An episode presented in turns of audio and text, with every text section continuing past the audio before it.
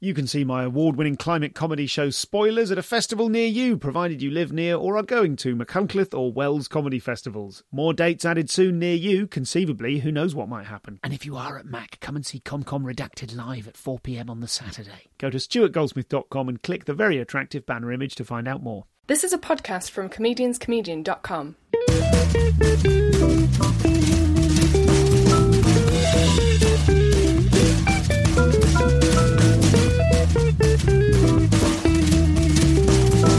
This is the Comedian's Comedian Podcast.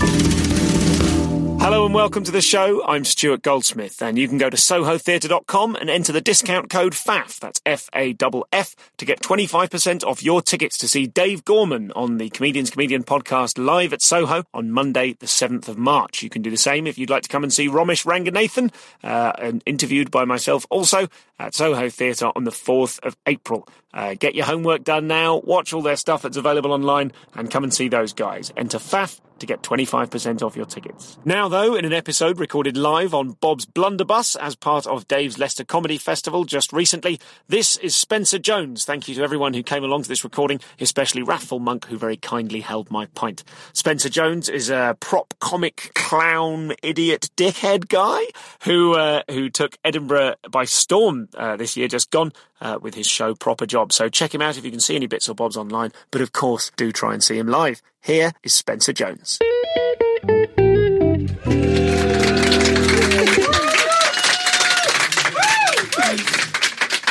I mostly, I mostly had to restart that because I realised I was talking and hadn't let my guest get a word in edgeways. This is Spencer. Thank you for coming on the show, man. Thank you for having me. Very nice to be here. now let's let's start with. There is loads and loads to talk about because you are someone who I only became aware of this year. Although no, and well, I thought I'd only become of you, aware of you this year, and then someone mentioned to me earlier on that uh, you were in Big Babies and that you created Big Babies and wrote it and were in it, and I suddenly went, "That's where I know his face from. He's a big Ah. baby in a pram." That's why you were being friendly. That's why you Yeah, were like, that's yeah. it. So, so when I met you, I was like, "Oh right, I know this Yeah. guy," and you know, Nobody ever came. I've never had anyone come up to me at all after making that show. Nev- Really? No, no, because because obviously my head was on a baby's body. So during the show. Yeah, during the show, yeah, yeah, yeah. so, so no one ever did. No one ever, no one ever sort of noticed me or anything like that. So, yeah, it's So, nice. so give us a bit of a timeline before we talk about the clowning stuff that I'm really excited about about talking about. that made it sound like let's talk about the boring stuff. Yeah. Um, let's give us a bit of a timeline of how you got to to do Big Babies. Were you performing live before you did Um, that? Bits and pieces. I was doing a little bit of stand up, really crap stand up. Um, and actually, you know, like talking about relationships and stuff, you know. Trad, yeah, trad, trad yeah. alternative. Yeah, yeah, Yeah. Get off the bus and all that. Yeah, yeah. Um, and um, uh, and I've been. Uh, my girlfriend had finished with me, and I was heartbroken. And my mate John Reich, who is a director for commercials, said, "Can you cry on cue?" And I said, "Absolutely, mate." At the time, I'm yes. your guy. I literally am crying all the time. No problem. What do you need? And so we made this little short video of me crying in places where you'd normally be happy, like so feeding the ducks, just bawling my eyes out, uh, eating a massive lolly, bawling my eyes out. And so we like a montage of just this this guy. And anyway, on the day, I couldn't actually cry. So I end up just pulling a really horrible face, you know, like that really ugly face you do in the mirror when you when you're really really upset, ah, you know. And um and we did that, and we we made that, and people kind of liked it, and I liked messing around doing stuff with John. And uh, and so we made a few other bits and pieces like on online, really awful. You should search them out. They are, you know, we made some we made some bad stuff, but For- and were you making it for a particular client no, of his, or he no, was just making stuff? No, we were just making stuff. He was like he was a he was a music video director and uh, and commercials director. He just uh, split up as a partner. Partner, he was in a partnership, and we, we just sort of decided to make stuff together because you can because everyone can get hold of a camera and you know edit it together. And so we just saw that as a nice way of doing stuff to get some you know get some stuff out there. And uh, we made a couple of bits, and then for a laugh, we did a little forty second clip of two babies. We filmed two babies just on a, on a sofa. Then we got a big Subbuteo tablecloth and we green screened very roughly our heads onto them. And it was just 40 second clip of us um, slagging off children's programs. And we slagged off a couple of kids programs that were on BBC and someone at the BBC played them in the BBC, Okay. and uh, and then the BBC phone said, "All right, then uh, do you want to come in for a meeting?" Oh my god. yeah, okay. yeah. And so we kind of made some little bits and pieces with them, and then someone said, "Do you want to make some? Uh, do you want to make some uh, like four or five shorts?" We costed it up. We said it's going to cost this much. Quite, you know, time consuming. And they said, "Oh, with that much money, you, you might as well make a pilot." So we said, said, said, "Okay." And they said, "Well, we'll get someone else to write it." And we went, "No, no, we'll write it." And we we'd done nothing really, to be honest. But you know that kind of bit in Rocky where he gets he gets a chance, and you just go, "That's this is our Rocky moment. This is our one-off chance." So we just busted our balls every day. Like wake up really early and working, working, working. Got this pilot, did it, and then it got commissioned. I think um, the lady who was who commissioned it. It was her sort of leaving. She was leaving the BBC, and she had a bit of money left over. She went, she gave it to So us. anyone listening at home, it is really as easy as that. You you need to piss about with a mate, slag off the BBC, and then find a commissioner Yeah, who's yeah. about to leave. yeah, yeah. um, and yeah, so we just we, we kind of made it. We made it, put some mates in it and stuff, and uh, yeah, just worked hard. And it was a it was it felt, felt like a fluke, but I suppose you kind of put yourself out there in whatever job you do, and you kind of things start to happen. And, and who were you at the time before you were doing this? What were you working as? What were you, had you done any kind of performing before? Yeah, I've always kind of, I've kind of done all like lots of all, sort, all sorts of stuff. Like I've been like, um, what have I done? I kind of fannied around. You know, you get lost in life. You kind of like, what am I doing? And I was kind of, I'd worked in production as a runner, and I'd worked my way up to a producer, but I was never really happy. Oh, hang on, this is a ringer here. Oh. Just- oh, sorry, you were a TV producer before you started. No, doing- no, no, I, no, no, no, no, no. I was. Um, you know you're fanny around producing telly. You know, no, no, no, no. Do you know what I used to do? I used to make. Um, I used to make. I was a producer of music-based commercials. So out and out HMV, you know all that kind of stuff. You know, so you get like a uh, you get the call from someone. They'd say we want to put Nirvana's you know greatest hits, and so you get a voiceover and blah blah blah and graphics and that kind of thing. And that's how I, I was doing that, and that's how I met John. So that was all before that. But previous to that, I've worked in a foam factory, actually cutting up foam. Got sacked. okay. Um, For why? um, just, I don't think I was quick enough. I wasn't a quick enough cutter of foam. Um, and um, I'd always wanted it. There's always this thing, like at school, I was acting was the thing. You know, in, at school, you'd watch kind of like Harry Enfield and stuff, and you'd do the do it in the playground afterwards, and you know, the following day.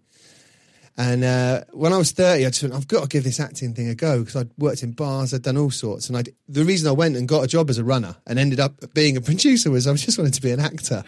And I kept trying to get in, you know, because I didn't go to drama school. Um, and so I, yeah, I, I kind of worked it in that way. And so, so at 30, I went, no, let's give this a proper go. Started making stuff with John, little vids here and there. And then the, the, the lucky break came with Big Babies. And then Okay. I thought, I've cracked it. And, and I hadn't. They didn't. they didn't recommission it. Um, and BAFTA um, nominated that. BAFTA nominated must have been a weak year. um, and uh, and um, yeah, and and so you know, I kind of started again. Really, you know, started sort of you know messing around with stuff and did a sketch troupe. Uh, Bro- Broken Biscuit started with, with me and John. We had uh, a few mates. One mate that I met at a festival who was a very funny guy. And another bloke I met at a, um, a party who did some funny things with uh, an ironing board and had everyone in the room laughing. I went, "He's my guy." he put him in the show. He I'm was- putting a team together. yeah, yeah, yeah, yeah, yeah, yeah. Exactly. It was like, yeah, who who can we get who's least least suitable for this job? He's my guy. Okay. Um, so, and what did Broken Biscuits do? Were you doing live stuff or just TV stuff? Broken Biscuits is the name me and John gave ourselves. Mm-hmm. Then live, we got Broken Biscuits. We got a few more people in and started doing bits and pieces live, sort of sketches and stuff. And like on the circuit in London, whereabouts? Yeah, what a sort little, of venues? What well, sort of small places like um, rooms above pubs, um, and we did a few little bits and pieces like for uh, Knock Two Bag. Uh, we did a BBC Comedy Presents. A chap there saw us and got us up, and that was a real lucky kind of you know we did like a little show there.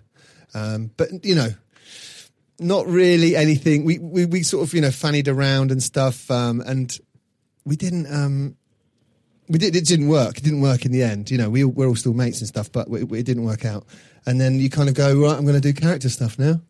Okay, having like, so that's the kind of the root of. Um, I feel like I've I've heard. I can't name anyone off the top of my head, but I feel like that is a, a fairly well trodden path of Yeah. like we'll do a thing together. Oh, it's not really working. Yeah, Maybe yeah. I'll just keep trying. Yeah. Did, um, what happened to the other broken biscuits people? Did they splinter and do stuff, or was well- it you that had the the, the mission to? Um, well, no, because there was Matt Steer. He he's a proper actor, and he's acting and doing all sorts of good stuff. I think he just did. He, well, did. He just did Hamlet with Benedict Cumberbatch okay. at the National. Oh, so you're the loser from the group. Yeah, I think I am. another one was Martin Collins, another great actor and co- comedian who now does This Glorious Monster. Okay. um, and my mate Dan Kerwin, who was the Gonch, uh, who's doing stuff. Um, but yeah, everyone kind of went off and did their own thing. Okay. Yeah. So so so let's talk then about the beginnings of doing your own thing because Right. your show at Edinburgh this year, the Herbert in Proper Job. That's the what the correct title is. Spencer Jones is the Herbert in Spencer Jones presents the Herbert in Job. In proper Job. Okay. That's what happens when a guy can't work out whether he should, should call himself Spencer Jones or the Herbert. Yeah, we were talking about this earlier on. That must be difficult because you, Yeah. yeah, because you want to be, uh, you want to be uniquely Googleable. You want to have a, Yeah. a, a brand, an Yeah, identity. yeah, yeah. And Um, Bob Bob Slayer said you've got to have your name in it. Got to have your name in it. So Yeah. okay, Well, it's like me in posters. Got to have your face. yeah, yeah. Got a lovely picture of myself. My face isn't in it. Yeah. Got to have your face in it. so you've uh, you've got to pay attention to marketing wizards along the way. I think the uh, the show that you did at Edinburgh this year was your second show as the Herbert. Yeah, it was Because I when I saw the show in the in the Hive, Heroes of Fringe. Um, I have never, I don't think, in 20 something years of seeing shows, I don't think I've ever seen anyone get as many laughs by just walking on stage and smiling at us. like I felt, and there was such a feeling in the room. I don't know if this is something that happened night after night from the reviews and the, the sort of the momentum that you've gathered since then. Maybe it is. But you walked on, and the buzz in the room from everyone went, "Oh, this is going to be brilliant." Oh, that's nice. So, how long has it taken you, and what work have you done to get to that point? Let's talk about the the beginnings of the Herbert Well, I I did a clown course.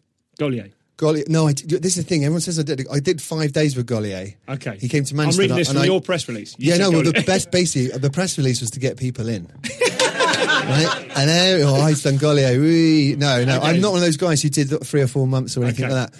I did a course with Dr. Brown. I don't know why I did it. I just turned up and I did it, and I was absolutely awful, absolutely dreadful. Um, but what I kind of got out of it on the first week was, you know, like when you go to a gig. Say you're a comedian, you go to a gig.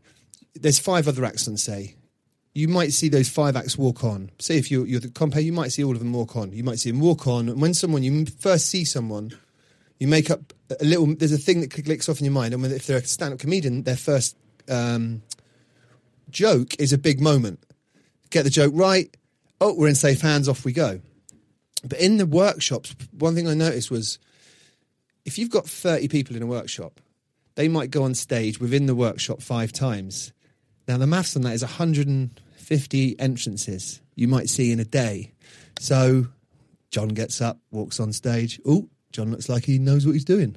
You know, then Catherine gets up. Oh, she looks a little bit meek. You know, and so you, I love the idea of the magic is in the audience's head for me when you walk on stage. So you've got to work out what it is about you that people see and and and play with it, you know. So someone will walk on stage and they look oh, he looks like he used to be a dancer. Like if you could do it now, you can see people try it when you leave. When you're walking along the street, pick someone walking towards you, and you'll see there's an air about them as they walk past. If you're with two of you, you what you can do is look at each other afterwards and do the face they do. and, and and everyone's got something about them, haven't they? Everyone's got something. So so so what I learnt on that was is you've got to have the sparkle in your eye. Gaulier, that one of the few things was you've got to have this little spark in your eye, which is I really want to be here. This is I want to be on stage. You could be a real miserable comic, but you've got to be like, but I'm glad I'm here. You know, I could be a real happy comic. I'm glad I'm here. You know, I'm not sure about myself, a bit shy, but I'm really glad I'm here. Okay. And so those entrances, for me, that moment is as an audience member, you've paid your money, you work a job, you come, you go, right, let's um, sit down and have a nice time. And you've got to sort of play up to that. And Gaulier, I learned on that week was people like me when I smile. So make sure you're always smiling. Yeah. Well, this was going to be my next question. Was you? I mean, you have an enormous twinkle. You're twinkling now. You're, you know what I mean? Yeah, I think you'll agree. There's a lot of twinkle going on here. So, is the twinkle something you discovered or something you realised you have to keep doing? Uh, do you like before you go on? If you're in a shit mood and you've got to do a gig, are you thinking, "Well, I better get my twinkle back," or are you just actually? Is it an honest reflection of how much you're enjoying being there? Uh, is you, you, I am. I'm genuinely happy to be there. Like, um, if, if before I go on stage, if you've got to turn it on, you've got. How do I explain it? I've never. I'm never in a bad mood when I get on. I mean, I'm vomiting, like massive. nerves? Yeah, vomiting through nerves. And I, right, I'm not saying. I'm not telling on this. It's a bit weird, but I've started talking to my dad before I go on stage. My dad's not with us anymore, and I'm not a spiritual person in any way. I don't think he can hear me or anything like that. But for some reason, he's become this kind of voice of reason before I go on. So I'm vomiting, and then I imagine he's there, and I, go, and I say, "You right, Dad?" He goes, "Yep." and I go, and then I go, "Any advice?" He goes, and usually he just says, "Just be nice." Okay. Just be nice. He used to say that when he was live. He used to say, "I've gone, I'm going to do this thing." So just be nice. Just be nice. Just be nice. My dad was a, a, an undercover copper, one of the uh, seriously one of the best undercover coppers in the country. No. Yeah, yeah, yeah, yeah. Amazing, amazing. Like did some seriously crazy stuff, and uh, he was a bit of a geezer. Okay. And he'd go, "Just be nice." So it's not like. it's, so that's Was what I was your dad Patrick Swayze in Roadhouse? So yeah, so I kind of before I go on, I kind of go, "Be nice." I mean, I'm chuffed. Like people have come to see see me, and um, I think part of the reason I, I vomit is I try and make myself the, the audience is the most important thing. They're the most important thing in the room. If I think at any point I'm better than the audience or even equal to the audience, then the the fun's over. That that's a really interesting sentiment. Is that something you've discovered, or is that Gaulier or Dr. Brown talking? What's the It's about being sensitive. Yeah, like that was from those little w- workshops. What I do on stage is very simple. The rules behind what I do is uh, the audience are most important. Always check in with them. You're the most important guys. Are you okay? And I'm looking in your eyes now. I'm just checking that everyone's okay. This is me doing. Oh, you all yeah, everyone's looking. yeah, yeah, you're right. You're all right. Everyone's okay. Okay, you're happy. You're, and then you're happy for me to go and do this. I'm now grabbing something. I'm yeah, sure. I know I'm showing it to you. I've just I just held up my hand for the for the listeners, but but I like that. Oh, and then and then you, and then I've wiggled it, and you know, go, oh, they like that. Are they, and and then as soon oh, they don't like that anymore. I'll take that away. They like it. Man. So it's kind of it's just about let, let them let you let them let you know, and that's basic, kind of very basic. Smile. And let them be your guide, kind of thing. and when you say that Gaulier was really difficult those five days, would, would did you find them difficult? Um, the Or, days, sorry, the Dr. Brown. Dr. Brown was yeah, really difficult, awful. The whole week, absolutely awful. because it's just it's just people dying, dying, dying, Yeah, dying. Constantly. yeah, yeah. I mean, I, I did a, a like a couple of Saturdays or a couple of weekends with um, with uh, Dr. Brown. I'd done loads of clown training before in my other life, Right. And was always dreadful at it. Was Mm. I just didn't I just couldn't own it, and I realised later. That I think my problem was I couldn't take responsibility for it being shit. I was Yeah. just I felt personally bad that it was dying. Yeah. You know what I mean? I was too in the shit Yeah. to be able to to have the optimism back in me to go, hey, Yeah, like that. yeah. I, I could. I had such a difficulty finding it. When it was hard doing the Dr. Brown course, did you have like a breakthrough moment where it came together? Uh, Yeah, I, the, the breakthrough moments. One was seeing different people come out and work out what it was about them. There was one guy called Adam who just they called him Teflon Man because when he came out, he just looked like he was solid. just a nice guy, but he looked solid. So that was a moment working out those things. But the moment for me was on the last day. Basically, did this game where you look at the audience and you start to like. Oh, it looks like they might like me bending my legs, so I'll slowly bend my legs. Oh, I'm gonna. They like bending my legs, so I'm gonna keep bending my legs. And then I ended up on the ground, dragging myself along by my arse, going, ah! and people laugh more at that than they've laughed at anything I've ever written. Yeah. So I kind of went, I think this is this is it. This is if I can try and do this, then this is the thing I want to do. And what was the what was the the journey then from that moment to working with props? Uh, So Or sorry, if I've jumped ahead, go on. Just to take, yeah, well, take I'd say so. I start. So I thought, well, I'm going to invent a character called. The, I was going to be called the Dickhead, But a lot of my northern mates said dickhead's pretty strong. Actually, they said dickhead. If he's a dickhead, it's like oh, It's a bit mean. It's a bit mean. But to me, a dickhead, he's a right dickhead. Sure. Yeah. So I thought we'll go with something else, and I thought the Herbert. So the first gig, I went on as myself and said, "I've got a guy I want you to meet." Uh, I'm going to go and get him. And I said, just play the track. And someone played a song. And I walked off and quickly put on my, you know, some crap clothes and came out and did the Herbert. And I died on my ass. Like people were like, what is this? it's just you again being a prick. You, you should call it the dickhead. Yeah, mate. yeah. And so I kind of went home and I was like, okay, I know it kind of works. I'm sure it will work. So what was wrong with it? Once I, I thought, well, they saw me before, so I so I got rid of I got rid of Spencer, and I just went on the next skid. I went on to the Herbert, and then it worked. It kind of worked a little bit, you know. And I did Yes. it like four minutes. So I thought, well, let's book some gigs. So I booked a load of gigs, you know, phoned up, email, Facebook, and then the gigs come up, and you're like, oh shit, I've got a gig. What am I going to do at the gig? And so I'd take a few bits with me, props. You know, I go, well, that's kind of funny. I think what was one of the first things I did? I'd get a glass, a pint glass, and and that was it. I'd get a microphone, and I'd go, this is ridiculous. so you go, "S- singing quietly, singing loudly. and so it's like the idea of you know, what they do on X Factor when they when they do a big note, they pull that microphone away from their face. So I did stuff like that, and there was a thing with the towel where you know where you get the spoon, ooh, you know, you know that thing.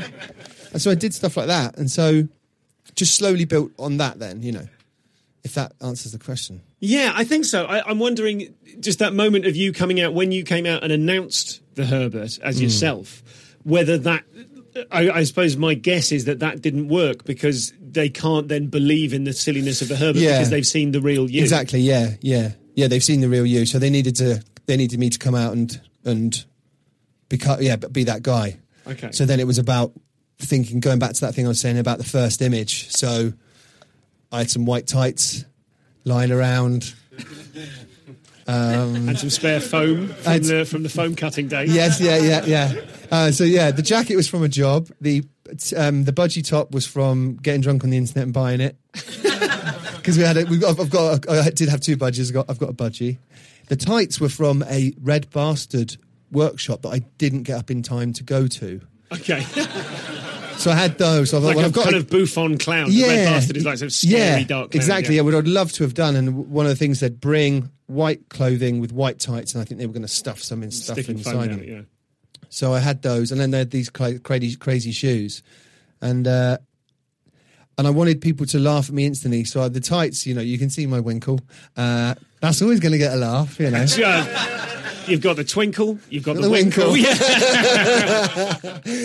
and uh, and I just kind of you look at yourself in the mirror before you go on. You go, okay, you can see my dick a bit, the shoulders, and then I just I rolled up an Evening Standard that was lying backstage and put it in my shoulders, and, and then I thought, well, that looks funny. That's kind of stupid. Comb my hair down because you know that's that's another funny thing. Yeah. and then just walked on stage with the you know desperately thinking, please fucking, please laugh at this. So this is Spencer, and he is another another one of those fabulous comedians who just fills me with uh, warmth and joy. And in, I don't just mean his act; he's an incredibly lovely man, as you can hear, and uh, very humble. Like like a lot of people, I find I often say to people after the podcast when when I've interviewed them, they panic. And my guest says to me afterwards, "Oh God, did I sound like a complete asshole?" And I always say, "Hey." All the classiest people ask that, and uh, Spencer really thought he sounded like an arsehole.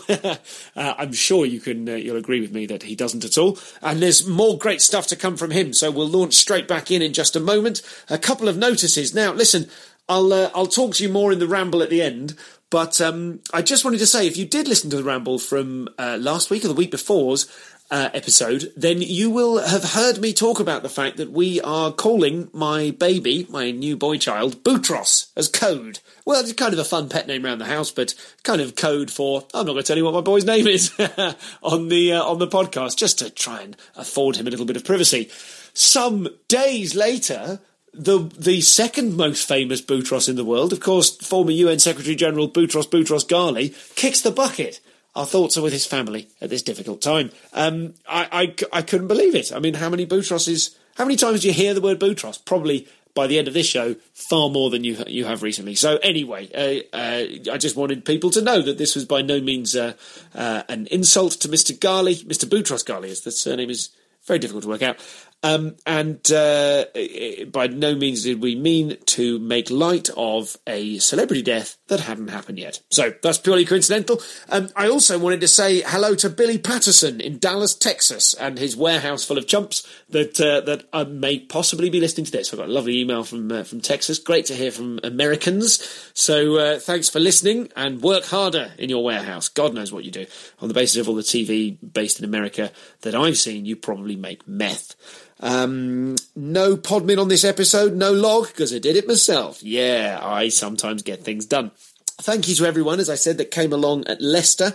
Uh, and thank you. Some people gave me donations there, which were very kind of you. Uh, and also, uh, a listener called Duncan emailed me recently and uh, gave me a very uh, pleasant donation. Very grateful to him.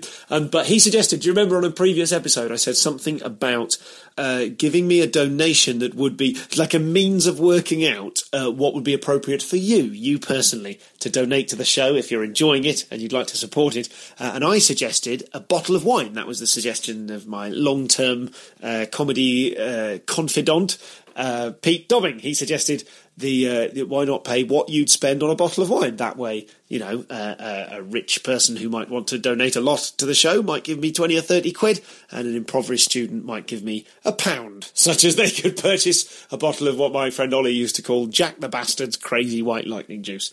Um, so by all means do that. However, Duncan said, and this his donation was in line with this, so thanks Duncan. He said, "I've given you what I'd spend on a friend's new baby," which is really sweet, very timely, and uh, and much appreciated. Much appreciated. So um, thank you, Duncan, and to everyone else that's donated for the show.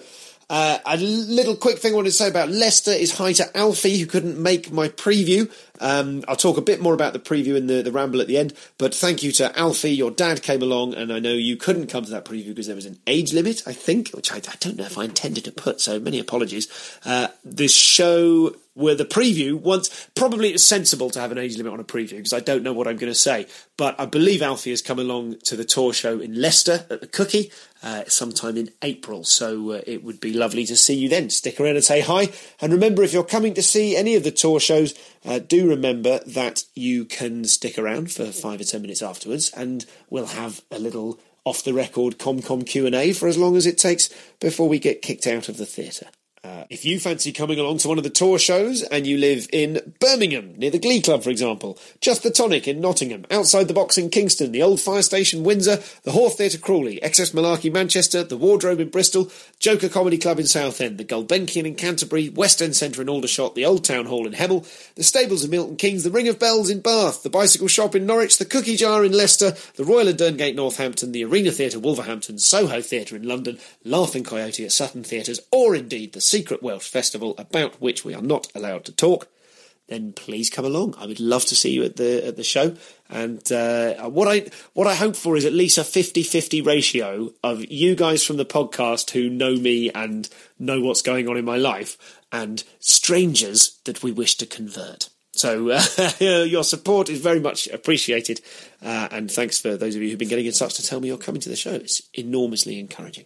Now I'll be back after the conclusion of the podcast to waffle at you at length. But for now, thanks for listening. Uh, thanks for donating to the show, sharing it to people, putting nice reviews on uh, on iTunes and all over the shop. Uh, you can tweet me at ComComPod or email me info at comedianscomedian.com if you'd like to get in touch.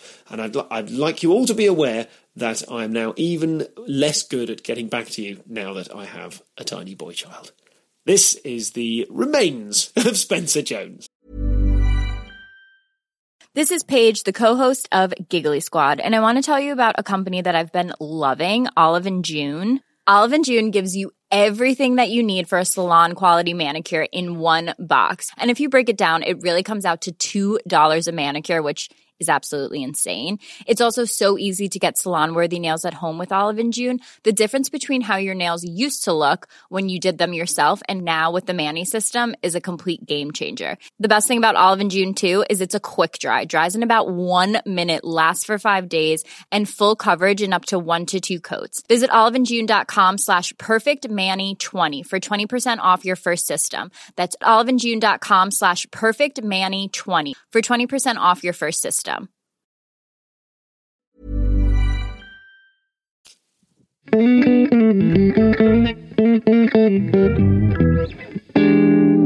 So, given that you're, and I know it's your second hour, I didn't see the first one. Yeah. But the, like, I assume the first one was similar in that it was a collection of li- tiny little gags and silly ideas. And I suppose what I'm, what I'm, what I'm asking is, is the show when you do an hour, is that a collage of all of the dicking about that you've been doing? Yeah, I reckon the first show had bits of all previous stuff. You know, there was like, uh, I, I at the at, at the time my home life was a building site. I was living on a building site, so I had lots of like builder stuff around. I didn't have any money, so I nicked bits and pieces that were lying around the house and took that up in, up to the show in, in Edinburgh. And I had an idea for a story for that, and I learned a lot on that. And then the second, yeah, oh, it was awful that first day. Okay. Um, the first day of doing the hour first day Edinburgh. doing the hour in Edinburgh was one of the worst things that's ever happened to me. Yeah. because because well on the train we're all dreamers like comedians are dreamers. They're like okay this is going to be amazing. I'm going to be a star.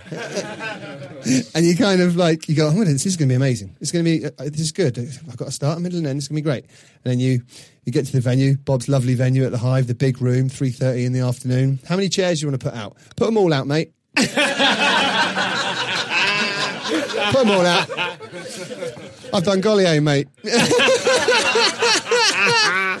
Put them all out. Yeah, 80 chairs, three people, six rows back. Two Spanish people, didn't understand a word of it. And this kind of 60 year old Scottish rambler still all in his sort of, you know, with his rucksack on. And, you know, like you walk on stage, like, well, I've got a game plan and I've got to stick to it. And it was just awful. Like, I remember sitting down afterwards. It was just awful. Then six rows back, you know, and what the hell am I doing? And then I sat down on the pavement afterwards. My mate Polly had, a fag. And, and then the next day I said, okay, let's have them sitting on the front row. And then the next day there were seven people.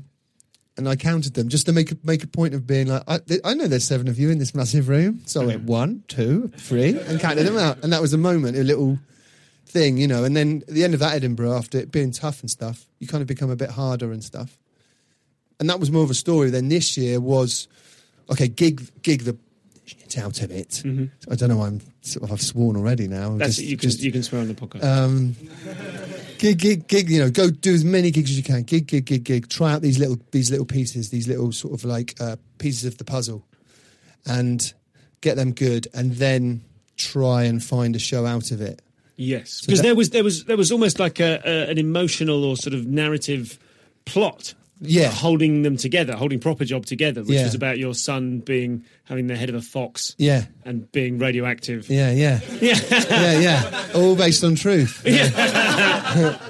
And I, well, actually, that, make, that reminds me of another uh, question, which is that you incorporate your home life and your children Yeah. into elements of your work. And I'm thinking of not just the the album that you would like a CD, which Yeah. I actually really enjoy. Cheers. Yeah, I love it. a Bit repetitive, though, isn't it? Yeah, here and there. I mean, I would say there's three or four, three standout tracks. Yeah, really. okay. and, then- and I remember buying it off you after the gig and sort of uh, expanding your uh, the income from the show, Yeah. flogging these kind of things that you'd folded into bits of paper, Yeah. like really charmingly crap, Yeah, much like the oeuvre. Yeah, yeah. And uh, and you know, in the in the best way. You mean that's that's the aesthetic, rolled up Evening Standard, that kind of business. yeah. And uh, I remember when you sold it to me, you were like. It's a load of bollocks, and, you- and I took it home. You were absolutely right, but really good. you know. Um, but so they, you're using samples and loops of uh, of your children in some of them, and I noticed one of your. Um, it's not quite like a proper promo photo, but it's like on Facebook for a preview you were doing. It's a picture of you on a swing at the park, pulling a stupid face. Oh, yeah. It's a little kid in the background, Yeah. and it did. As a recent new father, it did make me go, "Oh yeah, this," because they're there, aren't they? Yeah. they're there, and you've you've managed. Like what a lot of comedians can do is kind of go, right uh, now, Daddy's in the office or Mummy's in the office. I'm working, Yeah. and maybe I'm writing jokes about the kids. Yeah. But I found it really charming that you were sort of there. Were we've? I feel like we get a lot of you, a lot of. Quite uh, apart from the Herbert, Yeah. we get a lot of you. We can, we can, we enjoy. I enjoy seeing through it and going, "Oh, this must be what he's like as a person. This must be what his life is like, what his home life is like." Yeah, it's a it's a funny one because I think one of the reasons I wasn't a very good stand up is I, I'm quite private, Mm-hmm. and I didn't want to be let people know about what's going on up here in that way. But then doing all this, I ended up probably showing much more than I ever would have as a stand up. You know, having the kid and and all those kind of worries and stuff, and having Litland in. In the house, it's hilarious because he's like a comedian, but without any rules. It's like he's the best new comedian ever, you know. So like, uh, there's a bit, you know, the bit. I've got this bit where I um, I'm in a nuclear power plant, and I've got this little yellow box that makes the noise. Right? It's called a, a Kaossilator, a Kaossilator two, or something like that. And I, I did three or four hours on this thing trying to get something funny out of it, and all I got was just this dirge sort of house music, and I was furious. I have a cup of tea, and then in walks Sonny. You know, massive head, little arms, you know, like kids are all out of proportion. And he walks in, he just picks it up, puts it up to his head, and goes, "Hello." and and his, and his cheek touched the pad, and the pad went warm. It was, and I went, "Of course, of course." And that was it. Totally, that was him. He got that. That was his his Yes. thing. And so then, you of course, it can be something else. It doesn't have to make Yes. music. That's beautiful. That kind of the link between a sort of a childlike. I remember from other from clown courses, like you try and approach this yourself and the world and your body as if it's new, Yeah. as if you're a baby again, Yeah. as if you're a child, sort of exploring and discovering things. It's beautiful. He, he's got a great head. He's got a great head. The, the groan tube bit is him as well. Had two of them, Oh yeah. and he's and he's dru- he's drumming with them.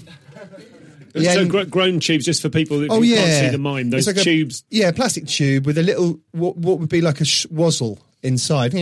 So it's like a reed which moves up and down and when you t- when you turn it upside down. He's whacking the hell out of these things. One of the ends comes off without me realizing. He puts the inside bit, the bit that moves, in his mouth, and he's walking around going. and you just go, "Give me that, mate."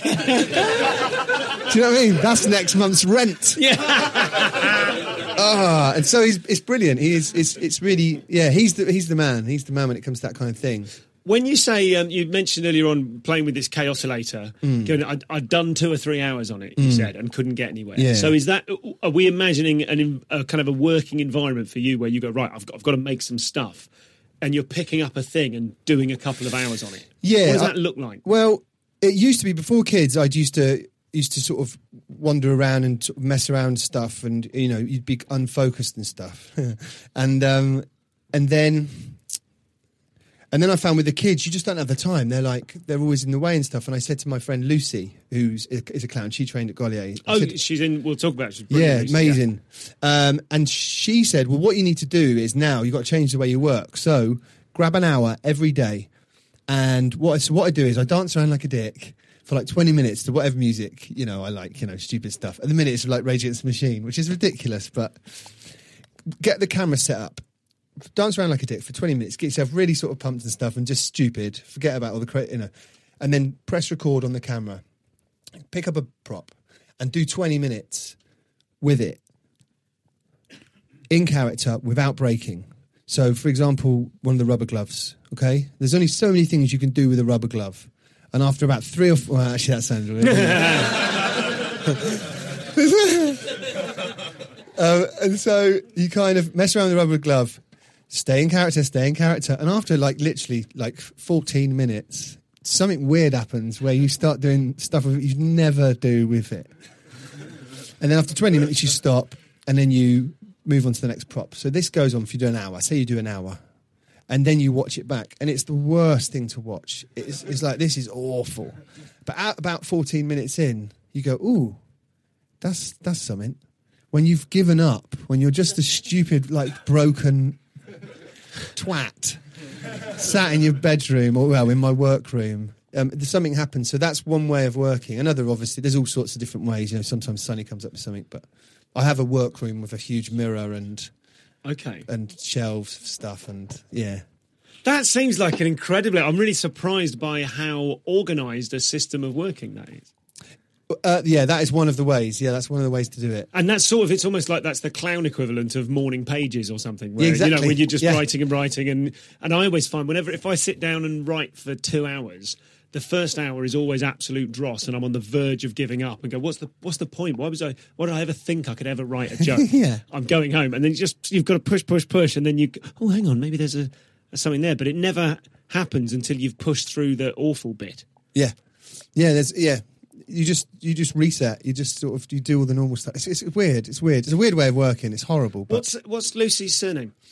Hopkins. Hopkins, that's it. I met Lucy in uh, in Australia. She was doing a brilliant clown show with a, a scarf. Le, F- Le, Flou- Le Foulard. It's Le Foulard. Le Oh man, I just Yeah. wanted to mention that because I, I saw it and I was raving to everyone about it at the time. It's such a, an incredible show. Yeah, she's class. She's Yeah. absolute class. and where did you know Lucy from? Was that for, uh, from She- your five days in Goliath? No, um, I uh, at the end of doing the Doctor Brown, everyone said, "Oh, we're going to see this show," and she was doing a show, and a guy called Carlo, Okay. I don't know, I've forgotten his surname, was doing a show. So she did her show, and he did his, and they were like, you know, this was this, when you went there, you were like, this is what you could be like if you're um if you if you work hard at this. If you can suffer enough. Yeah, yeah, yeah. it- it- let's talk about suffering in the, in the context of clowning. And, and uh, do you regard the work you do as clowning? Do you call it I've got, anything I in haven't got a clue. Okay. I, I just just trying to make people laugh. I I, I, I, am I can do characters. I can Yeah. do sort of. I don't know. I don't know what it is. I do. I've- I'm a prop comic by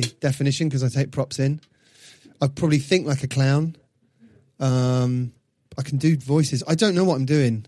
All I know is if I don't do it, I turn into a real miserable git. um, so the, the thing they used to the thing they used to say at clown school yeah, uh, was uh, do less, suffer more. And that's like a big. That's a big principle of it. Do let. Don't be. You know, don't be doing all this stuff. Just suffer. We just want to see you suffer. Yeah. And and it's really. It's saying that now. It sounds sort of awful and sadistic. But I kind of now I feel like I can understand it. Like in. I was thinking about your the the short that I've just seen. You did the Sky Christmas short. You did a little Yeah. ten minute or eight minute short Yeah. film, and the premise is brilliant. Which is it was just in your in your own words. The premise of the show is what? um, guy, ten minutes before the shop shut on Christmas Eve, gets all the presents nicked from the car, and has to come up with a solution in a hardware shop. Okay, fine. So, and that is, I have to say, it's one of the most uh, effective, it's one of the most working translations from a live show to a TV format of what it is that you do because it's so you and it's not like you dicking around with props. But it contains so many elements. It's got the musical element in it. There's the drum kit. The girls play the drums, and you know, you could your samples are coming into it. Mm. There- There's very little dialogue in it, really. It's much more of it is about the spaces in between the words, and it's about your face, and it's about you suffering. It's about the the moments when your wife in the short goes, "You have done that, right?" and you just sort of look up like. Uh, and we can see we can see that you haven't done it, Yeah. and, and we can see that you know you haven't done it, and you're in trouble, but you're remaining optimistic. Yeah. You've managed to take that clown in a, in a way that I think a lot of comics struggle with, particularly a lot of physical performers, to actually put it on telly and have it still retain the the magical quality of the live show. Yeah, d yeah. It's it, we've got. It's a difficult one, isn't it? Because that was meant to. My idea behind that was I want to look like a safe pair of hands for the telly people. do, do you know what I mean? Like I wanted, like, okay, we've done. We've got half a chance here. There's another rocky moment. Yeah, Uh, it's done. It's, everything's gone well in Edinburgh. But I'm gonna need. I can't be doing this forever. I need. I need to have other forms of income. because presumably, I mean, is there much of a, a paid circuit for the sort of stuff you do? You're not doing traditional club gigs. You're not going to do a weekend in a commercial club. Uh, I'm are still working out whether I can do it or not. It's difficult because Sure of all the props and stuff. Yeah, I mean, I get it. It works, I, it, about variety for me. I don't know if you're the same, but I kind of like get, but I I get bored. And one of the reasons why I do this job is it's the least boring thing I can think of. You know what I mean? Like Yeah. you know, I get really bored and I start b- being stupid if I'm uh, bored. Um, so what, what was, I've lost my thread now. Um, Sky. so, make being able to make money, circuit gigs. Yeah, I wanted to look like What's the next thing? A safe pair of hands. Yeah, safe pair of hands. Yeah, like no one would hire me as an actor. That's why probably one of the reasons why I started doing comedy. So I thought, well, I've got half a chance now to show I can do a bit of acting. yeah. Um, but I wanted it to kind of just wanted to put a bloke under pressure, and that's what. And a lot of people don't speak a lot, you know. You know, sit and listen and go, all right, mate, yeah. when Yeah. someone else is talking away, especially in London. They don't have to talk. well, what it what it gives you, and I don't know if anyone's sort of seen it on Sky or anyone listening to this. I really, really recommend it. I uh, I, I know I'm tired, but I did tear up. Um, I thought it was I thought it was really beautiful, and um, one thing that I liked about it was the because of the the your because of your face. I've just I've literally written face and drawn a circle around it in my notes. Because of your face, you have this kind of, and it's it's um. It's easy and probably misleading to liken what you do to, say, Eric Morecambe or Tommy, Tommy Cooper or what have you. But the twinkle and the ability to just kind of imply a thing without saying much and just go, "Mm," like th- that that thing that you're so good at doing when you walk on as the Herbert, and you're like, "Uh, uh." Yeah. you know, whatever that thing is, it has a kind of an archetypal quality. You could be in any place in any time, being the sort of the put upon, you know, the Yeah. butt of the joke. Yeah, yeah. Um, I don't know. I just just just try and play it for truth. I know that's a real cliche, but we just wanted to put him under pressure. When I walk on stage, I'm under pressure. I just let them know, let people know you're under pressure, but you're really happy with it. You, you know, that's it. you know, know, yeah. I'm, I'm yeah. We just, we, know, to be fair, we had some very, we had very good people around me on that, and um, it's very good. Editing's great. that bit there, yeah, we used that bit there. You know, there's Yeah. lots of takes and stuff. It was a fast shoot, but there's lots. of Were you in on the edit? Were you editing? Oh yeah, yeah, yeah. I was, I was all over it. Um, I wanted to be all over it, but I had a brilliant, br- brilliant team and everything. Um, I remember talking to Phil Ellis about this when they made Funz and Gamez on uh, TV. They made it as a TV show. Yeah. And he fought really hard, he was telling me, to be present at the edit, which isn't Yeah. how they'd normally do it with telly. They're like, you do the thing, we know about telly, we'll cut Yeah. it together. And that's always seemed crazy to Yeah. me, given what the comic knows, what the performer knows about rhythm. That you can so easily kill a joke stone dead by using either the wrong take of it or lingering on the on the face for too long or not long enough. it's a real. I think it's a real dance actually. When someone's done done well on stage, and maybe stand ups and stuff, and then they make the transition, you've really got to redevelop again. You've got. I think you've got to go. Okay, what I do on stage is great. I think I make people laugh. That's good. This is not me saying. This is like one, not me. Hey, what I do on stage is great. I'm going to cut everything and just use that sentence. I um, you you you you've got your idea. You go to the people. You've got you've got to be, have some brilliant people you're working with that can say, "Oh, that will work. That won't work." And it's, it's you've got to develop it. You've got to keep the dance going backwards and forward. So you'll get notes. Say you get ten notes, six of them I agree with them. We'll, we'll implement them. Four of them you don't agree with. But how can we change the thing they're talking about so it's better? But we feel they we feel like they've they've had some input. But also the telly people, they will know what they're doing. Some of them will, some of them won't. Same as the you know a, co- a comedian. Um, I think you've just got to. oh, I'm getting lost here, but you just you've just got to keep thinking: Is this decent? Get rid of it if it's not. You know, if it's if it's not, get rid of it. Don't be precious about stuff and keep developing it. Even if you think something's brilliant and someone says that's not great, go okay. Don't go. Oh, it is. Go okay. How can I make it better? Do you know what I mean? Mm. It- I think you've just got to keep working. You've got to be. I've got this thing called guffaw factor, right? Which is when people are writing comedy and they're so busy going oh, at what they're doing, they're not editing it. You know, they're not kind of going. Actually, how can that be better? And I think that's one of the things you need Well, to this this throws up quite an interesting aspect of you as a performer, and something I think is very unusual for someone who exists within the world of whatever we're going to want to call it, clown or. I mean, who? oh, Well, this is a way into this uh, this part of the conversation. What is your? It's all right. It's a recording. We'll just wait for two seconds. Totally fine. No, no, no. There's no need. No need to try and sneak out. We'll pretend you're not sneaking out. We'll just we'll just pause till you get back. No, won't. Um, your who do you consider to be your contemporaries in terms of the weirdness that you're doing? You know, who who's in your gang?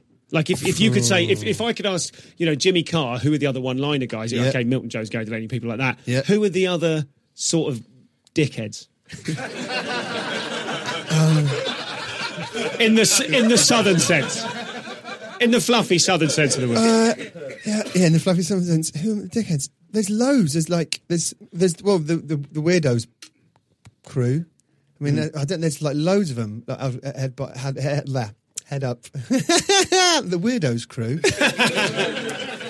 That's Adam Larter. Adam and, Larter uh, and- Carl Schultz and people Carl like and that, isn't it? Ali Brice and, and all that lot, you know, and, and and let loose and there's I mean loads. You could, you know, Gareth and they're they're mental. So you go and see them, and you know, They're great. Then there's a night at the uh, there's a night called the Lost Cabaret where like you know it's a small audience, but literally you'll sit there in the audience going, "Oh my god, someone's coming on dressed as a mountain," you know, and. And they're and they're, they're the act is them trying to get on stage, and it's like by the time they go, and and, and it's brilliant. You kind of go, this is good stuff, you know. So I, Yeah. I don't know contemporaries.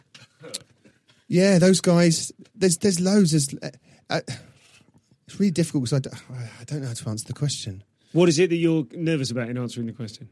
Why, why is it difficult? Uh, it's difficult to mention everyone. Uh, everyone. There's there's all sorts of people that it's trying to. It's trying. I suppose it's. What am I? I'm a prop comic. Well, who else uses props? Boy with tape on his face uses props, but he's bigger than me. Uh, Doctor Brown, uh, you know, is a clown, but he's bigger than me. These aren't my contemporaries. I think it's the people I gig with, the people I've mentioned. You know, Okay. doing gigs with. Uh, Harry Deansway, you know, doing you know, those Yeah. kind of gigs when you're meeting people. Those those are my contemporaries. The people that are out there now, okay. doing stupid stuff. What I'm getting at, I suppose, and that's interesting to kind of that's sort of like further reading for listeners, which is great. Um, I suppose what I'm getting at is among the people that do dickheadery or whatever it is, clowning. Yeah, you know, yeah, pro- I don't want to call it props. It's not. It doesn't. That doesn't. Doesn't say what the thing is. But what you do is qu- is quite rough. Do you know what I mean? Like the feel of it is rough. You've got stuff you've got in a pound shop. You, you know. And uh, it's kind of deliberately scrappy and charmingly kind of rough and dickheady and stuff like that.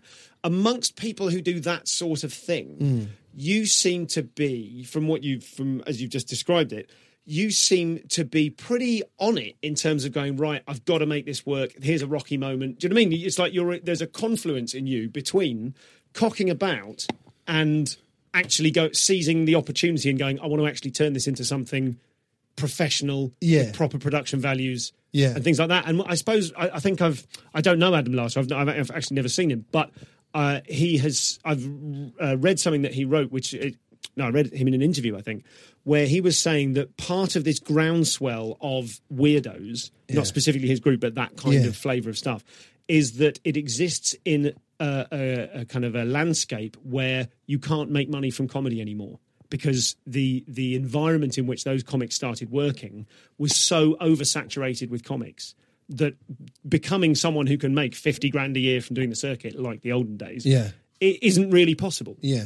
so I'm just interested in knowing whether it seemed to me there was a lot of people kind of rejecting doing it professionally and doing it for the fun of it and you know Yeah. dressing as a mountain trying to get on stage that weirdness that isn't necessarily commercial Yeah. and with you it seems like you have all of those interests and all of those skills but also there's something commercial underpinning you that you're or not commercial even but there's a professionalism Uh, I think I want to be.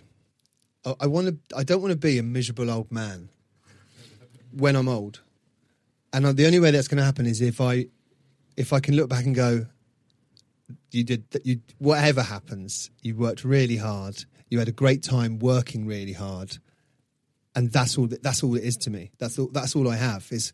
I want to make good stuff uh, people to have a nice time. And then when I'm older, regardless of how it goes, whether I'm you know absolutely skint or I've or I've you know earned a couple of quid, I can go that was okay because that's my biggest drive is not turning into a miserable old man.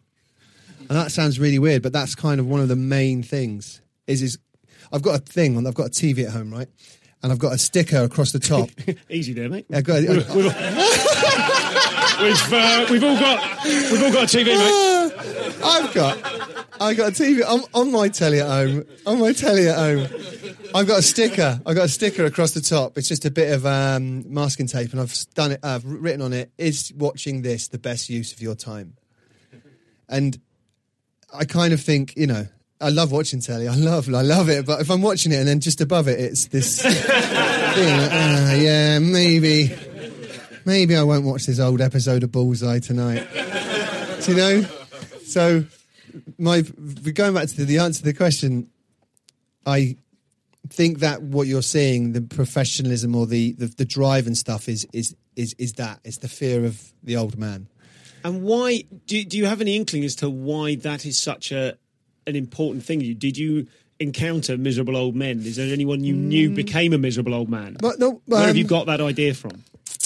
My my mum often says to me, "Oh, I wish I'd done this and I wish I'd done that." Okay. and I don't want to. I don't want to be thinking like that. I don't want to sort of like you know, my mum's hilarious, and uh, and she's done loads of stuff, but she's loads of stuff that she wishes she had done.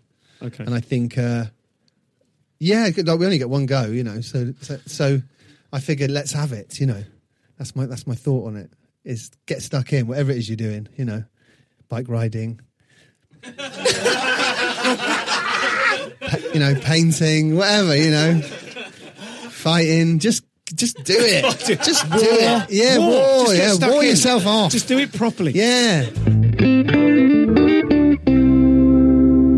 There's a couple of other things I want to ask you about before we wrap up. Um, Blimey. one of them is when it doesn't work, when in the live shows I'm talking about, the moments when it doesn't catch, when you can't win them over by twinkling. Yeah. Why doesn't it work? When it's gone wrong, what is it that's gone wrong? Um, maybe, maybe if you, maybe because I've got complacent. Uh, I've stopped being sensitive. It's really hard doing this because I've got you here and I'm looking at you, but then I've got you, and my instinct is to make sure you guys are all right. I Um, ignore them. I ignore Yeah. them. um, when it's gone wrong, I'm really. I, I hate saying it when it's the audience's fault, even if it um, people might think it is. Yeah. Yeah. No, it's not. It's just you know, I got complacent, didn't try hard enough. Uh, did it? I didn't do it loud enough. I didn't smile enough. When it goes wrong, that's it. You know. The, you know, sometimes they couldn't hear you, but it might not be my, my fault. It might be the you know that there's noise ne- next door or something. But when it doesn't go right, it means you're not good enough. And can you always hold on to that? Do you have moments? I mean, what are the, the long, dark moments of the soul for you creatively? Do you have moments when you're like, oh, Christ, what am I doing? Do you, you know, Oh my god! I'm just I'm having one right now. yeah, all the time, all the time. Yeah, it's never, it's never, it never goes away. Before, when you're on stage, when you come off stage, when you look at your son and he goes, "Hi, Dad," you go, "Oh my god, I'm not good enough." This, yeah, all the time. Yeah, I think I really. It's just a bit where you just just realise I'm depressed. don't give it away. Yeah, all the time, all the time. It's a real drive. It's a real. Um, it's probably a bit like um, unhealthy, but yeah, all the time. Um, oh, you know, after this, I'll be like, I could have answered that better. Probably wasn't holding the mic properly. Probably. Do you know what I mean? I feel that. Too far away. Too far away. He's going to get home and edit this, and it's going. Oh no! And then I'll be the guy. We had this comedian on called Spencer Jones. Uh, please hold the mic here. yeah, yeah, that's it. yeah. The preamble for Yeah. guests to come. All the time. Um, And, and how do you get yourself out of those moments? How do you cope with it when uh, when it's not worked? If you're driving back from a, a, a struggler, oh, how do I get myself out of it? Out of it? Try it. particularly if you are uh, very nobly and very responsibly taking responsibility for the night and not blaming them and going, actually, it was me. Yeah. I wasn't sensitive enough. Yeah. Oh No. God, what am I doing? Yeah. Just do it better next time. Just got to do it better next time. you And know. are you able to snap out of it? Like, Uh, I find a six-year-old like in your face at five thirty in the morning will do that. do you know what I mean? Daddy. Okay, yeah, I'll forget about that now. Yeah, porridge. Okay, let's have some porridge, mate. yeah, Yeah, let's watch Peter Rabbit. I've, uh, I, I've, I'm three and a half weeks in, and I've already started to recognise an element of that of Yeah. just going, yeah, I don't care how well that went. I've got other, other Yeah. fish to fry. Yeah, yeah. How have you, how has the poo come up and around? Yeah. When did we have this? Who had this? Yeah, yeah, yeah. Um, yeah, you just move on. You know. Try not to think about it. I'm, I'm quite. I think I'm quite good at. Car, is it car car Paying the compartmentalizing? Compartmentalizing. Yeah, just put it away in a box somewhere else, and uh, and worry about it another time. when you're an old man. Yeah, Upset.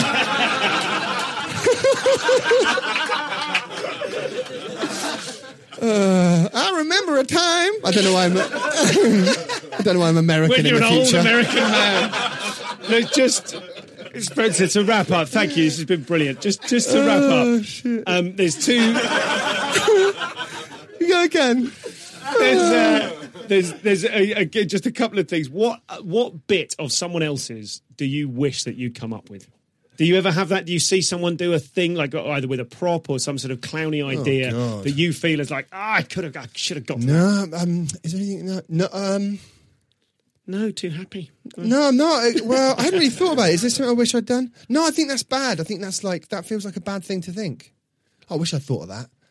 It's like, well, that's not a nice thing to think, is it? I, I, I like. I still like seeing Eric Morecambe slapping Ernie Wise around the face. You know when he does the double tap. Ting, ting. That that always makes me. My son did that I've to me the other day. the double tap. The double tap, yeah. yeah. He did it to me the other day. Son just went, Daddy? I went, yeah. He went, I love you. Ting, ting. um, the stuff my son comes up with. What was it for my son? My, I tell you what, the stuff my son comes up with, that's what that's my answer. I know that's a real wanky thing to say, but he goes, right, the other day I went, oh, you've got to, if- oh, you've got to have a bath because you're stinky. Go have a stinky, you've got to have a bath, mate. Anyway, all the way through the day, this is a new word. Stinky. Daddy, you're stinky. Daddy, you stink. Daddy, you're stinky. Like, yeah. and by the end of the day, he was in the bath I mean, and he went, Daddy, you're stinky. Still going, Daddy, you're stinky. I went, mate, I've taken you to see animals today. Uh, I bought you that football. I, you know, we've had a nice day. Of, we've had a nice day, haven't we? I mean, you're just saying stinky to me. It's, it's horrible. He went, and his face just changed. It's dropped. He went, oh, Daddy. I went, yeah. He went, you're stinky. And my son, yeah. Ladies and gentlemen, please join me in thanking Mr. Spencer Jones. Thank you very much. Thank you, thank you, thank you,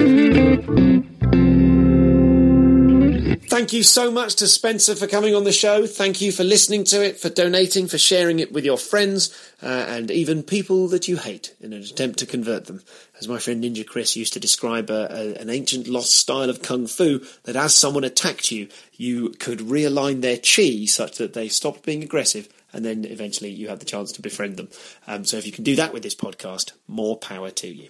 Uh, tweet me at ComComPod, email me info at comedianscomedian.com. Uh, anyway, that concludes the podcast. Thanks for listening. Do come and see the tour or the live shows if you fancy. And that is the end of that. Are they gone? No, no, no, that's it. It's over. It's over. Okay, okay, so I'm just going to have a very quick chat to you today because I've got to go and eat quiche. it's the evening, uh, it's the evening times, and uh, the boy needs a bath. The Boutros has got to be uh, washed. He's, he's reacting very well to baths at the moment. Last two times, he hasn't lost his shit, uh, neither metaphorically nor actually. Um, so I'm just going to very quickly. There's only a couple of things I wanted to say. Really, Leicester was great. The the um, the uh, the preview. I did a bunch of gigs. Hey, here's a thing. Here's a here's an odd thing to admit to. I made a I made a mistake. I think I made a tactical mistake at a gig at a comedy festival. Tell me what you think of this. I did newer stuff than I should have done at a sort of big charity gala type gig. And I came away from it thinking, wow, God, I'm just on this not a treadmill exactly, but my and I, we talked about this on the show before, and I, I try not to feel like this, but I always remain to some extent transfixed, like in the headlights, like a deer in the headlights of Edinburgh. Um, trying to work on new stuff all the time. So rather than, like Hari was saying last week, rather than honing a set for five years, what I do, and I think what a lot of us do, is constantly be trying to get the new stuff out there. So when is there an opportunity to do the great stuff from last year or two years ago or three years ago that you've polished up? Because I mean, it does, you know, you, you rely on certain bits in your club set.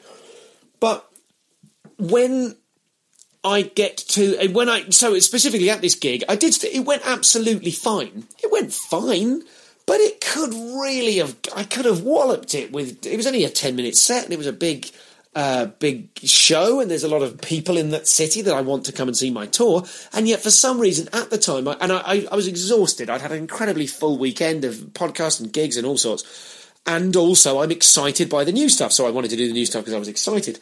But I did come away thinking tactically I could probably have got more laughs if I'd gone wallop, here's a bit of uh, here's a bit of stuff that's 18 months old, but is actually still a bit polished up. So I was a bit frustrated with myself for that. Um, I don't know what your experiences are, and I know a lot of you get in touch with me and say I'm a graphic designer and I have similar things, or I'm a you know dental lecturer and I've got to do a thesis and stuff. So I I, I just wonder whether across the board. as creative people, are, and I hate describing myself. Yeah, I'm a creative person. It means I don't have to do real work. Um, across the board, I wonder if, let's say, people who make things, that's equally valid. Are we all? Do you have that problem as well? That you're you're always trying to make the next stuff to go on display, so you don't get to enjoy. Like, when do I? You know, there are certain kind of more prestigious gigs or more gigs where the bar is higher or the audience have paid more or it's a I wouldn't use that corporate necessarily but there you know there are fun kickabout gigs where you go look this is 80 quid and it's a room I trust and the promoter trusts me so I'm going to dick about and probably come out of this experience having done a better show maybe um, but certainly having having tried stuff out and played with things and had fun. And then there are gigs where you think right I really got to be doing my I've got to be giving this my absolute best shot uh, to make sure I get rebooked, to you know whatever. And I've always wondered whether in my career I've been too focused on playful stuff to uh, to. I know there are some people, the Sarah Millicans of this world. I remember early days. She would always go, "Here we go. This is a gig. They paid the money. Here's my absolute A-list stuff." And um, and I've always been probably because I'm a more chatty, flappy sort of an act. I've always been someone that's gone, no, no, no, the act is what I say it is. So whatever I do when I turn up, that's the act. And there's, a, there's, I mean, there's an argument for that as well. Anyway, this is this is sort of getting off the track. I just wanted to sort of go, oh yeah, that was an interesting. As long as I learned from that, tactically speaking, I came off thinking I was right to try that stuff, but I could have been righter to do st- to do other stuff. So that's that. Anyway, the, the the festival itself at Leicester was was brilliant. I did some had some really good fun. Um, and saw some very good work. Lloyd Griffiths did an absolutely bang up job as a compère in a, in a gig in which he said from the stage accurately that um, uh, he said at the end of the show, he said, uh, "Ladies and gentlemen, every single act that's walked through this door has seen this setup and their heart has sank." I thought it was going to be awful, and it wasn't because the, the people at the gig were, were absolutely brilliant. So um, we we all uh, we all gave of our best, and that was in large part due to some excellent emceeing. So nice one, Lloyd. Um, some lovely other gigs up there as well. But the preview. So I've accidentally written 45 minutes about the Boutros. because it's all I'm bloody thinking about the baby and my reaction to his existence and how my life is changing and everything else. And the plan is by no means to do a show in Edinburgh that could be summed up with a poster of me with a baby in one hand and a mic in the other going flare. I don't plan to do that. But God, this is is this the beginning of the end? Is this the thin end of the wedge? Of course I'm gonna write jokes about my baby because he's in my life twenty five hours a day. But I don't just want to write a baby show that only baby fans are going to come and see because, you know, people without babies don't care and people with babies are sick of babies. So, uh, I, anyway, I started off, right, we'll do some baby stuff. And I looked at my watch and went, holy shit, 43 minutes has elapsed. I mean, it was, it was funny. And that's the other danger from doing previews, isn't it? You do, you do, uh, you come out thinking, hey, that was good. And you listen back to it and you go, oh no, the biggest laughs were all the stuff of me kicking my own new material and going, oh, this isn't good enough and blowing my cheeks out. So it remains to be seen uh, where we are now, but come on, it's only February. I'm sure I've broken the back of the show. I just need, as Alan Cochrane is always is always fond of saying, as it was then, as if he were dead. Uh, Alan will never die. Um, as Alan was fond of saying to me in recent years, I just need another three good big bits.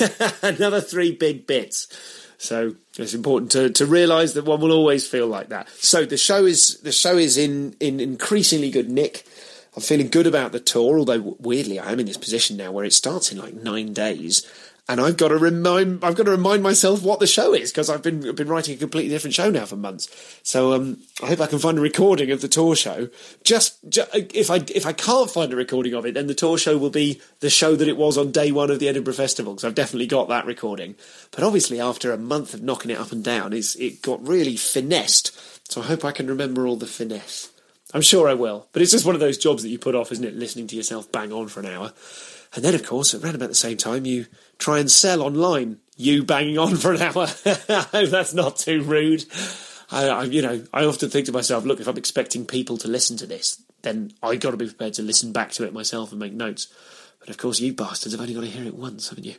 Anyway, that's where I'm at with the tour. That's where I'm at with the show coming up. I, I won't I won't bore you to tears with any more dad observations, but God, I mean, you know, it's, a bit hard sometimes. And one of the hardest things for for men, I guess, is seeing how much harder it is for your partner because she's, uh, you know, she's the baby's glued to her, glued to her via, you know, via with a traditional mouth boob combo, and um, so she's having a really tough.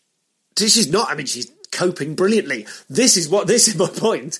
She's coping brilliantly, and I'm coping less well under easier circumstances, and that's that's quite tough. I sort of. I think that's all I got to talk about today. I, I should probably throw in something that is neither show nor nor Boutros related, but um, it's pretty much all that's on my mind. I made one observation. I don't want it to be a, a, show full of the new one. I don't want it to be a show full of baby observations. But I did notice that mums, this isn't going to work because it's visual, but mums push a pram with two hands and dads push a pram with one hand and one hand on uh, on their mobile device. Um, I mean, what kind of a. Yeah, it's probably funny if you see me mime it. Last thing, last thing then. It's another dad thing. You see my problem this this is just in the forefront of my mind. I never wanted to be one of those dads who would, or one of those husbands who would pretend to their partner that they'd had less fun when they were out than they'd actually had. But you've got to do it, haven't you? Because you don't want to come back and go, "Oh God, you've had an incredibly hard time of it." How was how was the thing you went to see, Stu? Oh, it was brilliant. I've had a great time. I mean, I, she's lovely, my partner, and I'm sure she'd want me to do that. But at the same time, I do feel like I need to knock five percent of the the sheen off anything I've done. It's that thing when people go, "How, how did you sleep?" and you go, "Yeah, great." Oh, no, I mean, you know, yeah, bad dreams and stuff. Didn't sleep. We woke up a few times. Had to go three weeks. You know, it was it was terrible does, does that satisfy you? you you have not that you need satisfying, but does, is that okay? Because if I say I just had an incredible seven hour sleep, I'm just going to make you sad.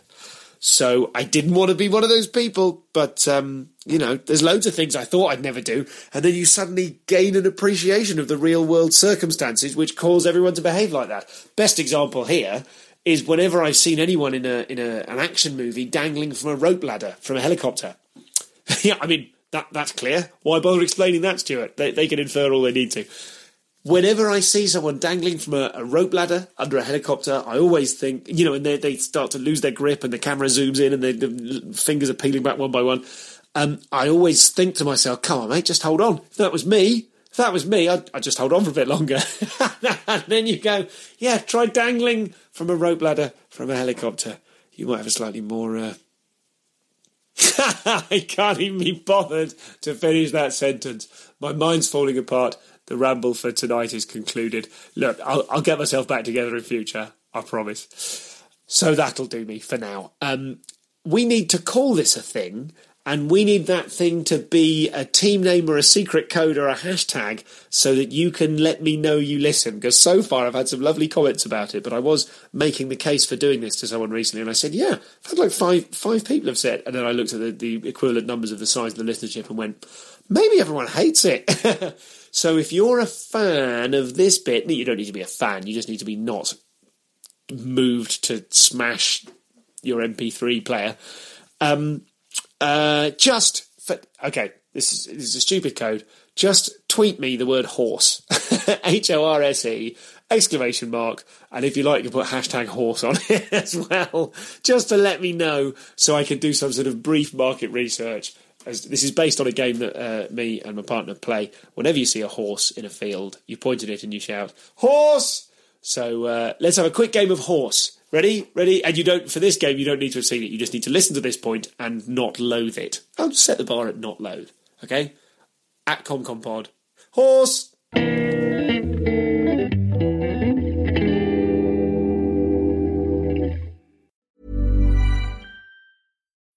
When you need mealtime inspiration, it's worth shopping Kroger, where you'll find over 30,000 mouthwatering choices that excite your inner foodie. And no matter what tasty choice you make, you'll enjoy our everyday low prices, plus extra ways to save, like digital coupons worth over $600 each week. You can also save up to $1 off per gallon at the pump with fuel points. More savings and more inspiring flavors make shopping Kroger worth it every time. Kroger, fresh for everyone. Fuel restrictions apply.